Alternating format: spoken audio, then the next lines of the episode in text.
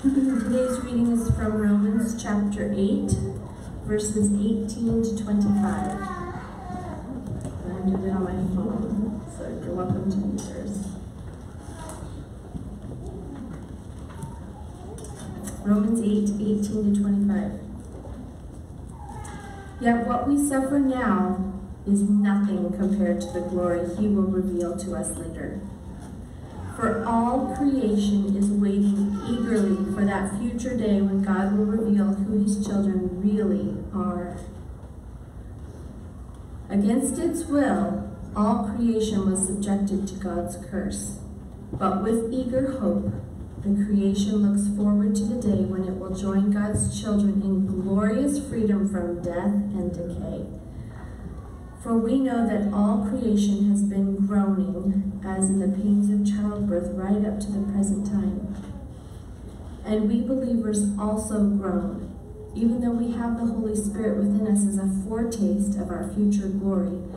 For we long for our bodies to be released from sin and suffering. We too wait with eager hope for the day when God will give us our full rights as His adopted children including the new bodies he has promised us. We were given us we were given this hope when we were saved. If we already have something, we don't need to hope for it. But if we look forward to something we don't yet have, we must wait patiently and confidently.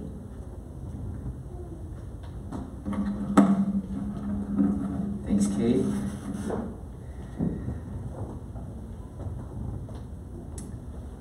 So the other night, Joanne and I could not sleep. We were up late talking deeply and shook based off some current events. A lot of you guys probably are familiar with uh, some something pretty tragic that happened in, in DC about a week ago. Uh, Muhammad Anwar, he's a 60 year old immigrant from Pakistan, was driving Uber Eats and while he was on his shift, two teenage girls, 13 and 15, tried to carjack him. They tased him. And while he was trying to stay in the car and hanging out from the side, one sped off at a very fast pace, which and crashed into another car, throwing Anwar, crushing him, and throwing him into the sidewalk and almost killing him immediately. The car flipped to the side, and miraculously, there were a bunch of National Guard who were just there. And so they ran to, to rescue the girls, get them out. They were totally unharmed, and there were bystanders who were filming, yelling, making sure the National Guard knew that those girls were trying to hijack them. And one moment that especially grieved me, on top of all the horrors that I was watching in this viral video, was that one of the teenagers, as she got out, yelled, My phone was in there! My phone was in there! And if you just look at the video, literally three feet to the right of her, Anwar's body is crumpled up in a heap, bleeding and dying. And she's asking for her phone. And that shook me. An hour later, Anwar died in the hospital. And it deeply grieves me on so many levels on this story. And, and also, my dad, an immigrant, also drives for DoorDash. And he's in his 60s as well. So that hits home. So that night we were discussing that and the fact that the MPD put a flyer in our mailbox notifying us that we have a registered sex offender who just got out of prison living on our block and went into great details of what this man did that put him into prison. On top of that, all the other different challenges within our personal life and in our world, and the fact that we had a bat that has been hounding us in our house. If any of you guys saw that video, we, we can't get this bat out of our living room. It keeps coming out at night and freaking us out. And Joanna turned to me, dead serious, and just said, I don't like this world very much. And I think a lot of us know that feeling this last year, especially just, I don't really like this world. And that's not dramatic at all, right? All we have to do is go to Colorado, the 10 who were just killed, massacred in Boulder, Colorado, the 8 who were killed in the massage parlors in, Atlanta and all the different things going on with Asian hate. We have all this all these different cries for racial justice. We have the killings in Myanmar as the people are trying to hold on to a sense of, of freedom with the dictators coming rising up. Um, I mean, on and on and on we can go. Like we can take this the entirety of this service just talking about every tragedy in the news, and that's just the news. That's not even filling up the tombs of all the brokenness in our own lives, right? all of us here, if we just got up on stage, we can just go and talk about all the different pains in our life. And so, my question for you this Easter evening is what hope do I offer to my wife when she feels like she does not like this world?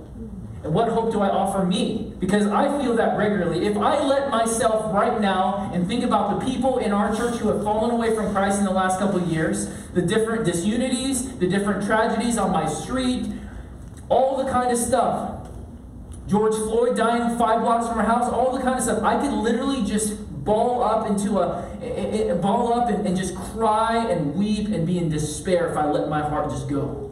And I think a lot of us can do that. So, what hope do I have for my own heart and for your heart this year on this Easter Sunday? Now, before I get to the great hope, let me share with you two common hopes and solution the world tends to choose two false hopes that the reality is a lot of us actually look to as well. I'm going to use two terms that are going to sound a little funky. They're going to be on the screen in a second, um, but let me explain them to you. One would be the progressive utopia solution. Progressive utopia. Progressive being increasing, and utopia being uh, a, a, a, kind of heaven on earth. Everything is utopic, perfect. Uh, and then the second one would be called souls in transit souls in transit. I'm going to explain that to you second. I got help from one scholar named Tom Wright. He's really, really helpful in this. Some areas not so helpful, but I just want to affirm that these two categories he helped me kind of get my heart around, my mind around. So let me go into these two solutions. And as I talk about them, maybe check boxes in your head and say, hey, is that me? Am I falling into that as my great hope for solution in this world? My great hope of my heart. So, progressive utopia. So, this first solution is one that many politicians and entertainers fall into. And that is if we just got the right education or the right policy or the right justice system, then the world will be as it ought to be. People are generally good. They're basically blank slates. And the problem with every single person is not nature, but it's nurture. It's not anything else inside of them, it's actually everything outside of them. So if we could just set up our society with the right situation for every single person, then they will come out well. And ultimately, our whole society will flourish. You probably see that on the news, and perhaps you buy that as the primary way. So, the hope offered by this solution is more progress equals better world. More education, more technological advancements, more enlightenment, and so forth, and so forth. And many Christians have bought into this at some level. And you can see huge movements sweeping through churches, believing that if we can just have the right justice system, or the right political system, or the right candidate, or the right policy, then heaven will be on earth. We see these kind of sentiments. But if you have studied world history at all, you know that this solution has not helped. The solution has failed. After multiple world wars, after genocide, after genocide, human trafficking, and all the different ills of our world, especially in first world countries, we know that more education does not necessarily equal less evil or less pain or more technology. I mean, look at, I have an iPad Pro right here. And yet, if I wanted to, I could look at porn right here. More technology has not equaled more utopia on this earth, right? And as we were doing sermon prep this week, Scott Hubbard mentioned this. He said, The best educated people have still committed atrocities. Societies with the most progressive policies and advanced science still have imploded on themselves. Technology has just made many of us better at hurting each other. not against technology. Look, this. You know, I have a car. But the hope of putting our hope in advancements has failed over and over again. And part of the problem is that they misdiagnose the problem. And so, therefore, you're going to mis- misdiagnose the solution. So, so, so if you have cancer, and I'm like, I really think you have a migraine, or I really think you have a tumor in your head, when really it's in your knee, or I don't know, I'm just, just saying dumb stuff off the cuff, right? Right? But if I try to help your head when you got an issue with your knee, right, we're gonna mess it up. And that's the problem with this solution and the next solution is we misdiagnose the problem, and so therefore we have no true, lasting, transformative solution. Now there is some truth to this worldview, and that's deeply biblical, but it's incomplete. Just like the next one souls in transit. Souls in transit, I know that sounds a little funny, but it's more like a philosophy than, than kind of a solution. And the, the mindset is basically this this world is corrupt. So we got to get out of this world. Right? And, and if, if you go back into the first century, there was a philosophy called Gnosticism that rocked the early church. And I'm going to oversimplify, but basically, the whole mindset is that our bodies, flesh is evil. Flesh, out of flesh comes murder and lust and adultery and all these kinds of evils. And so we need to escape this flesh. We need to get out of this earth and go to this utopia. This matter, this physical world is the problem. It's corrupted at the core and from the beginning, and so we need to get out of here. And so those who adopt this kind of thinking are going to often downplay any benefits of societal reformation or try to help policies or help nature. You know, hey, I'm going to drive the most gas guzzling car because I, I'm going to get out of here. This whole place is going to burn anyway, right? And, and, many Christians, I would say probably more Christians fall into this category historically than the last category. And that's the, the mindset is basically the whole Christian goal and purpose in life is just basically die and go to heaven. And so, if you have that mindset, then your whole life is going to be focused on trying to get people out of hell and just going to heaven. And all the little things about the way you spend time with your family, or the way you speak to people, the way you spend your money, the way you eat your food and work your job, all that stuff is kind of not that important because we just got to get people to heaven. Because this whole world's going to burn. Now, obviously, that's an exaggeration of that kind of viewpoint, but if you have been, if, if you've been around the church in any time, you've probably seen that as a mindset. This world is corrupt, we just got to get out of here and get as many people out of it. And some people call this lifeboat theology. We got to just get everybody in the lifeboat because people are on this like river of death going towards a whirlpool of death, uh, like an iceberg of hell. We got to just get them in the lifeboat. Doesn't matter how their life is, we just got to get them. Doesn't matter how their family is, just get them in the lifeboat. And if they can say the right prayer, and if they can do the right religious things, then they get in the lifeboat. Again, no oversimplification. So the hope for this solution is escape this corrupt world. So one wants progress to, to progress the world into heaven, and the other wants to escape the world to heaven. Okay, those are the two polar kind of opposites that I'm trying to frame this message. And the Bible is going to say yes to both but in different ways. It's a lot more beautiful, a lot more robust. And so let's get into that. Let's get into what the Bible is going to diagnose as the true problem and the great solution. Most Christians, though, they understand that God is going to deal with sin, but probably can't give you a very intelligent answer of what he's going to do with coronavirus or the falling apart of families and divorce or anything tangible we just know that he's going to deal with sin, and then they may say God's going to make all things right. But there's not a lack of solid tangibleness of how he's going to do that. And that is one of my great hopes for this message is to give you something very solid and tangible for your heart to hope in when you're in the darkest stage, when you're in that moment where you're like, I don't like this world, this, life, this world is horrible, it's evil, and I don't want to be in it, something tangible for your heart to put hope in and faith in. I'm going to go over a lot of cover, uh, uh, ground. What am I trying to say? I'm going to cover a lot of ground today.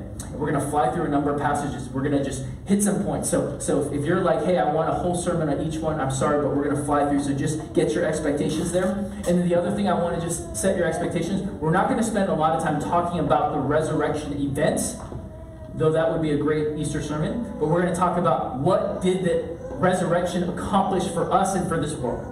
So, more of the implications, the outworkings of, of, of now that the resurrection's happened, so what? Why is that good news for us?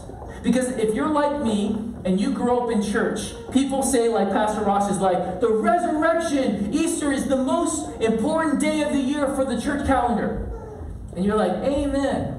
Why? I don't care. It's just Sunday. Resurrection's fine, great. And and, and if you've grown up and, and maybe you've been influenced like I have, the resurrection has just been kind of like something you say, but it doesn't mean that much to you. And I get to preach Easter sermons every couple of years, and, and every time I'm like, gosh, the resurrection is so much better than I ever realized. So I hope you can feel that. And that's actually kind of why I've been not nervous, but I don't know the right word. I don't get nervous before I preach, but I usually, um, I usually feel fine before I preach, just excited.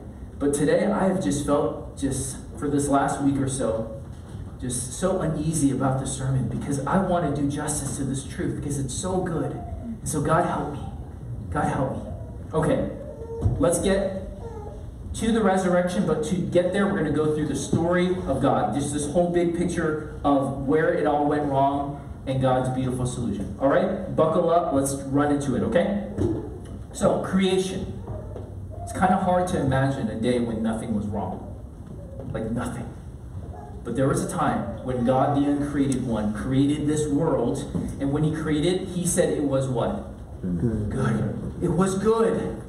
It was good. And He created man to live with Him on this earth, to enjoy a love relationship, while also building and expanding and delighting in and guarding this good creation. That was before the fall, in the beginning. Look at Genesis 1:31. After he creates a bunch of stuff, animals and trees and all this stuff, he says, "And God saw everything that he got, he had made, and behold, it was very good." So creation, again, this is anti-Gnosticism and all the kind of stuff I said earlier, is inherently good. This is all good. God made this to be good, and for us to enjoy Him uh, through this stuff. But it wasn't good for long, as you know. So in Genesis chapter 3, we see the fall of not just humanity, but all creation. This is where the world crumbles within itself, and every single thing that's good is now corrupted. Our first parents, Adam and Eve, believed the lie that God was stingy and not generous. They believed the lie that He actually did not love them and want best for them. They believed the lie that if they could just be like him, then they would finally be satisfied. And so they decided to go their own way and would be like God. But instead of experiencing all the freedom and joy that they believed the serpent was promising, they experienced shame, pain, rejection. And all of a sudden, the light that they enjoyed, this intimacy, this delight, was immediately went dark this whole world went dark. And they spiritually died that day, and physical death entered that world that day. And what theologians call is a spiral downward. In other words, it gets worse and worse as it progresses. progresses. And so, contra the idea that if we have enough time and enough advancement, things will get better, actually, Scripture teaches more and more time, human hearts are going to continue to cave in on themselves and create. Romans 1 says, they're going to invent new ways of doing evil. And so the first brothers, one of them murders the other. The first song that we have in Scripture by Lamech is boasting of killing others. Creation, once good, very good, is now corrupted. Songs are now corrupted. Relationships are corrupted. And so we go into a cursed world. God curses the world and rejects man and casts him out of his delighting presence.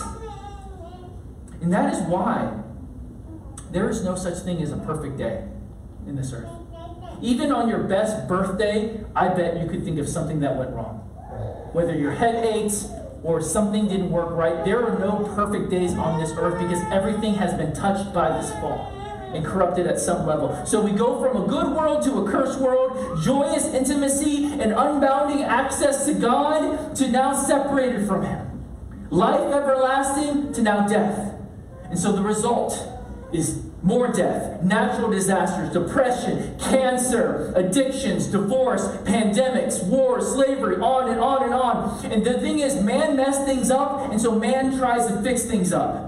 But man can't get it together. Century after century, millennia after millennia, man is trying to fix the mess that they put the world into, but it can't. But they can't, and we can't.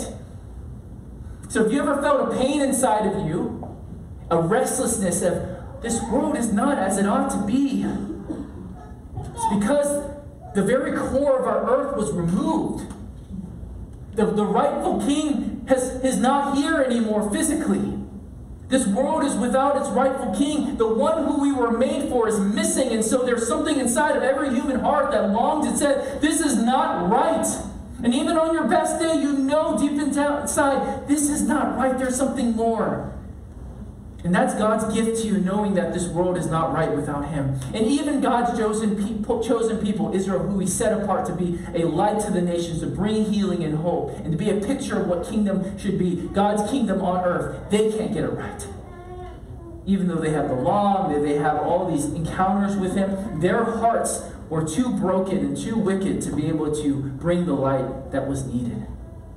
More time, more progress, more advancements did not equal heaven on earth, and it will not equal heaven on earth. But God had a plan. He had a beautiful plan, a plan to deal with not only the punishment of sin or the penalty of sin, but also the power and the presence of sin once and for all. And so, after millennia of temporary sacrifices, failures of God's people, and constantly running from Him, in walks Jesus. He walks the Son of God, fully man yet fully God, representing heaven but also representing man. One who could bridge heaven and earth again. There's been separation, and now he's the one to bring them together both representing both parties. And Jesus, he fully experienced the full reality of humanity. He cried like that baby. He hungered, he thirsted, he knows the human condition. He had terrible days, he had friendships, he had betrayals, he had temptations, he had sickness, he had pain, he had loneliness, he had joy. He learned, he grew and yet all without sin. All without sin.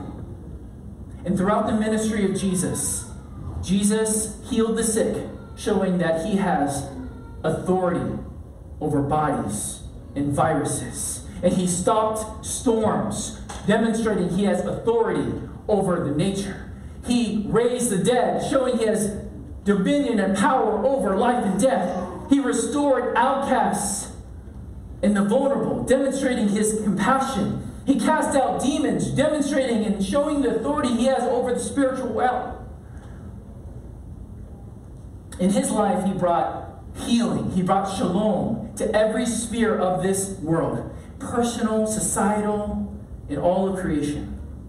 Jesus was giving the whole world a little taste of heaven on earth. This is what it looks like when I'm on the earth. This is what it looks like when the rightful king is reigning and ruling. This is what it's always supposed to be. Do you understand that miracles should be the normal thing? See, the sickness is the deviation of the created order. See, being sick and having brokenness in this world and evil, that is actually not normal. What normal is the peace and the harmony that God brings. But we have living, been living in the not normal for millennia because we rejected our rightful king. And so when Jesus comes onto the earth and walks in the scene, everything he's doing, he's like, this is what normal is supposed to be. No one's ever supposed to be sick. No one's ever supposed to be sad. No one's ever supposed to fight. This is, this is what it's supposed to be. This is my dream for you. But yet, during this entire time, all these millennia, millennia, Mankind has been rejecting God over and over again, and you and I know what that's like. We've all rejected God in different ways in our life. We've all said no to Him when He called us. We all said our way when He said my way. We've all done it. And what has that resulted? God storing up wrath, good, just wrath against those who reject Him, those who commit treason on Him. And I know talking about wrath is super, super controversial this day because we just want to talk about a therapeutic God who's there just to coddle us. But here's the reality if God is not a good, just God who who judges the wicked, then he's not a good God. Right. Imagine, imagine, consider the Derek Chauvin case that's going on right now. And imagine the judge looks at Derek Chauvin and says, Derek, are you sorry for what you did? And Derek Chauvin looks at the judge and says, I'm very sorry. And the judge says, Well, you heard it. Are you really sorry? Really sorry. Well, then, by the powers granted to me by the state and the law, you are now forgiven and set free. Our city would be burned down in a day. right?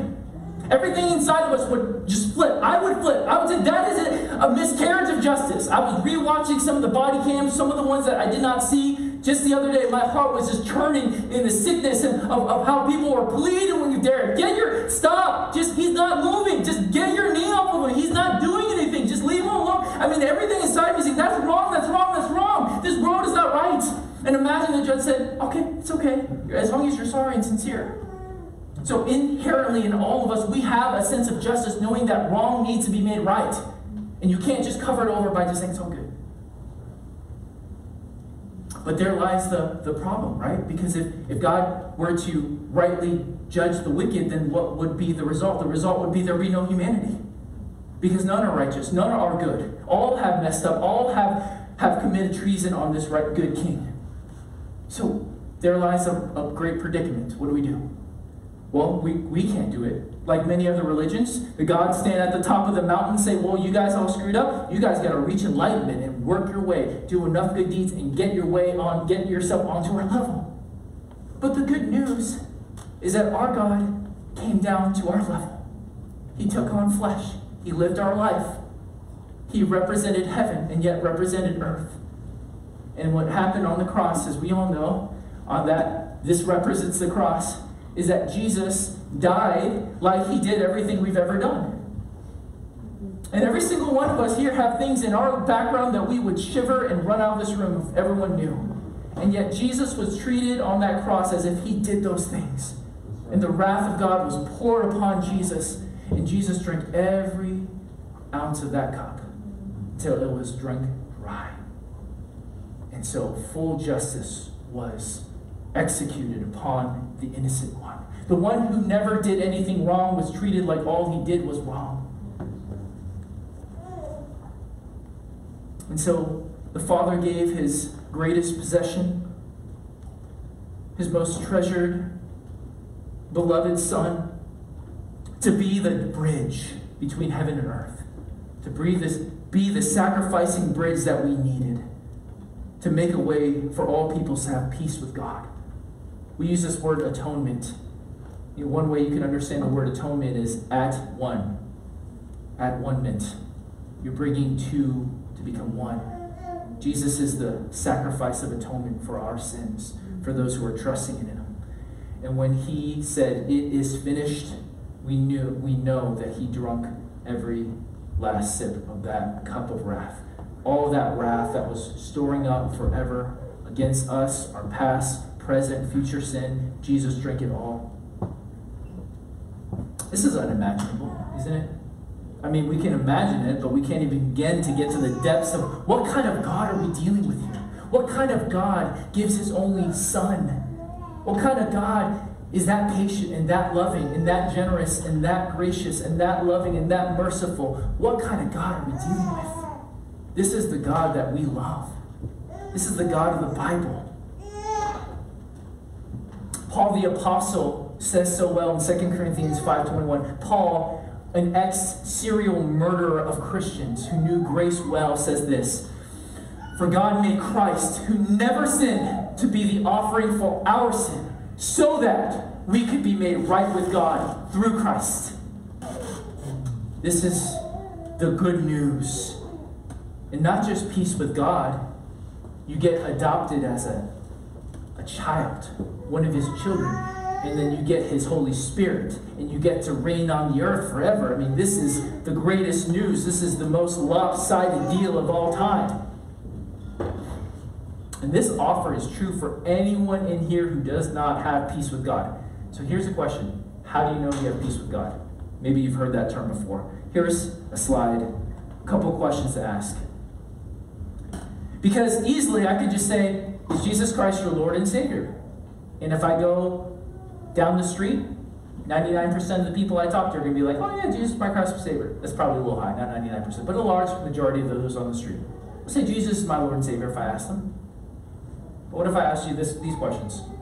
Are you trusting in Jesus' life, death, and resurrection for the forgiveness of all your sins?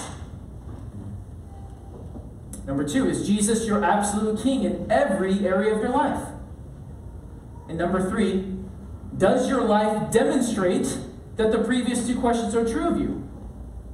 I'm basically asking, is Jesus your Lord and Savior? But that really, what does it mean to be like Him?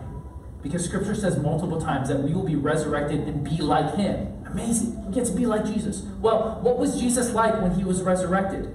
We can't get into those passages, but we see Him eating we see him eating and talking. And he, he literally is flesh. He's like, Thomas, just put your hands in my, my, my, my, my side and my hands. I'm real, I'm physical. And that's kind of an obvious but big point. Jesus doesn't come back as some floaty ghost. He comes back as a physical created being that's more than a human in one sense. Right? He's like like appearing in places and he's like getting through doors and all that kind of stuff, but yet he's eating and he's doing life. And so he's giving us a little picture of what humanity ought to be one day and will be one day. Is this resurrected, created, glorified body. It's the beginning of the new heavens and new earth, manifesting in one body, one person, Jesus, the resurrected Jesus. But know that when Jesus, when we put our trust in Jesus, he doesn't just beam us up into heaven. See, because remember, when God created the world, it was good, right? And He was dwelling on the earth in the garden. So the ultimate destination was not heaven, but actually earth. This was the, the hope, is here. Not necessarily this podium right here, but this earth, but a renewed earth with Jesus at the center. And so the ultimate end of creation is actually not for all of us to get away from this wicked world one day and get over to heaven in some cloud and, and look like babies and just hang out and sing all the time, but actually for us to all be here in resurrected body in a resurrected world with Jesus at the center. And I just want to say, a lot of you, and maybe this is a hard to say, but I think a lot of you probably have a really small view of heaven. It's really unimpressive, and it's, it's just not really biblical. You're not going to just sit up in a cloud. We're actually going to create and we're going to be here with Jesus on this earth. We're going to eat, we're going to laugh, we're going to play, we're going to do life. We're probably going to even work and create. It's so much better than you can imagine. And so, the beginning of creation, God created heaven and earth, but man rebelled, and so heaven was separated from earth. But then eventually, heaven's going to come back on the earth, renewed. So, on the cross, Jesus removes the penalty of sin, and by giving us his spirit, he gives us power over sin, and by giving us resurrected bodies in a created world and judging sin, he removes the presence of sin. And so, what does this all have to do with evil, brokenness, racism, injustice, famines, wars, all that? What is this all, this resurrection stuff that I've been saying? Stick with me a little longer. Let's look at Romans 8. Romans 8 19. Lord, help me finish quickly. For all creation is waiting eagerly for that future day when God will reveal who his children really are. Against his will, all creation was subjected to God's curse, but with eager hope. The creation looks forward to the day when it will join God's children in glorious freedom from death and decay. So, at the fall, creation was cursed. We already talked about hence hurricanes, viruses, and the like. But creation is looking and longing and, and groaning for freedom Freedom from what? What does it say? Death and decay. Do you feel that? Man, I feel that in the world. Death and decay all the time. Death and decay in my heart. Death and decay in relationships. Death and decay in our society. Oh God, I want that to stop. And so creation is aching and groaning. But how will creation experience this kind of freedom? Well, verse 8, 19 says this Creation is waiting for the revealing of the sons of God, or this translation it says, for reveal who his children really are. What, what in the world does that mean? If you look at other texts and look at this text, what, what was made clear is this is that God, people ruin this world and cause this world to spiral down into all the mess that we're experiencing right now. And so, the future hope and restoration of this world is actually tied to the restoration of man. So, so let me walk through this real quick. Jesus is resurrected, which he's the first of many resurrections. What will follow Jesus when he returns is all of God's people being resurrected, renewed, and glorified. And tied to our resurrection, the revealing of the children of God, is actually the restoration of the whole world. And so, creation right now is yearning for us to be resurrected because their resurrection, the creation's resurrection, is tied with our resurrection.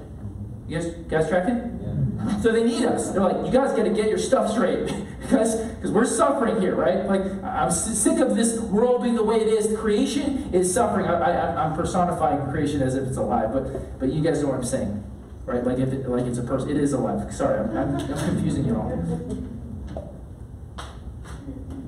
So, this is why creation is longing for the return of Christ and crying out because when Jesus returns, it will signal the dominoes of our resurrection and the earth's resurrection and the restoration of all things. Note this phrase in verse 23. We're going to read it all, but check this out. We too wait with eager hope for the day when God will give us our full rights as adopted children including the new bodies he has promised us. And if you look in the beginning of this verse, we see that all creation, including us, we're longing for bodies to be released from sin and suffering. And so, this passage, I wish every Christian memorized this passage because so many Christians don't get this. So, they hear a pastor or preacher say, Hey, your life sucks, come to Jesus, it won't suck. And then you start following Jesus and you experience persecution, temptation, and trial, and you get sick, and you think, man, my life sucks even more. That preacher was lying. God isn't real. No, no, no. It's in the scripture. We're going to still sin and suffer until he comes. And that's why we're yearning for the day where we get a new body, because then we're not going to sin and suffer. Right. Amen? Amen? And so take this to heart when you fall into those thinking that I do it all the time where I'm struggling. I'm like, God, what, why, what, why are you doing this? Why am I struggling? Why am I sinning? He's like, no, no, Sam, you're going to sin and suffer until the new body. And notice this term, adopted children. We're going to get our full rights. What's the full inheritance? Next passage. I'm flying, I'm flying. Keep up with me, okay? God blesses those who are humble, for they will inherit the whole earth. What's our ultimate inheritance? Is the entire new, renewed earth with Jesus at the center. That's our great inheritance. The inheritance is not yet, it is one day will be, but we already have it in, in writing. We just haven't got it yet. But it's already guaranteed. All right, so God creates the world. Let me summarize. Man screws up the world, death spiral, sin, suffering, all the other stuff that we're experiencing right now. Jesus dies for the penalty of our sin, and then Jesus is raised again, giving us a glimpse of the new heavens, new earth. And he's going to be the first of many resurrections. When Jesus returns, all creation will rejoice because creation will be renewed as we will be renewed. God will judge the wicked, remove them from the earth. God's people will love and reign with Jesus forever on this renewed earth in our renewed bodies. And no one will wrong another person again. No viruses, no cancer, no death, no confusion, no fatigue, no depression, no injustice, no migraines, no sleepless nights, no betrayal. And as one children's book beautifully says, there will be nothing bad and no one sad. And that is why Paul can say in verse 18 that I skipped earlier. Yet what we suffer now is nothing compared to the glory he will reveal to us later. See, if you keep this in mind, it doesn't mean that your suffering right now isn't real suffering. It is suffering. He doesn't say you don't suffer, but it's just it's just light. The, another translation says it's light momentary. He doesn't say it's not suffering. It's just light compared to all that we're getting. So, church, hope in this reality. This is going to come sooner than we realize. And so this sermon is all about what we can hope in. So what, what do I point my wife toward to in that moment where she, in a moment of weakness, just says, I don't really like this world much. And I look at her and I'm saying, yeah, me too. I don't like this world very much. Is there something tangible I can point her to rather than just say something vague and spiritual? Hey, God's going to make it all right. Just have faith. It's going to be all good. Just like I look to the cross when I need something tangible for my sin, look to the resurrection church to know that there is proof that God is going to make everything right. See, the resurrection for G- of Jesus, now for me, more than ever, is my go to in my mind and my heart when I want to know things are going to be right. I'm going to look to the resurrection as something solid and changeable, something event that actually happened, proof, physical proof that everything is going to be okay. So, church, this week, when something just really sucks and the world is really bad and it just really makes you sad and you feel the weight of it, look to the resurrection in your heart and say, man, everything's going to be made all right. When you doubt God's love, look at the cross of Christ. And when you doubt all the mess of this world will one day get solved, look at the resurrection. There are a lot more implications about this, but let me just say this. If our cities burn again, remember the resurrection and know that there will be a new Jerusalem, a new garden city, where there will be only peace and no suffering. If the doctor calls you and informs you of the worst case scenario this week, know, look to the resurrection and know that you will get a new body one day. If the temptations and addictions won't stop, remember the resurrection and know that one day every temptation will stop and you will have a right relationship with creation that will no longer be corrupted. And if horrible evil befalls you this week, church, Someone does something just so evil and wrong, so painful and so hurtful to you. Remember the resurrection. Know that God will right every wrong, and the wicked will not go unpunished. We have no idea what 2021 is going to be. It may be better, it may be worse, maybe the same when it comes to level of suckiness compared to 2020. But what we do have is great hope. So let me leave you with this final passage in Romans 8. We were given this hope when we were saved. If we already have something, we don't need to hope for. But if we look forward to something we don't yet have, we must wait patiently and confidently. Okay. So, church, we have to be patient. And there's going to be days where we're tested. We're like, is it really coming? Is it really worth it? It is worth it. Be patient and confident. Look forward to that day when He comes and makes all things right. Let's pray. Jesus, there's much more here, and I had to skip some things, and I know I'm over time. But Lord, I know that, but I just pray actually that this truth would just come deeply into our hearts. And that this week, whenever things come at us, and they will, discouragements come, disappointments come, pain comes, that our hearts would beeline to the resurrection, knowing that the resurrection is that tangible sign that you're going to make all things right. Help our hearts hope in the resurrection. Feel the weight of the new creation coming. Teach us how to live patiently and confidently until that day when you make all things right. If there's anything I said, Lord, that was not right, would you correct me and let no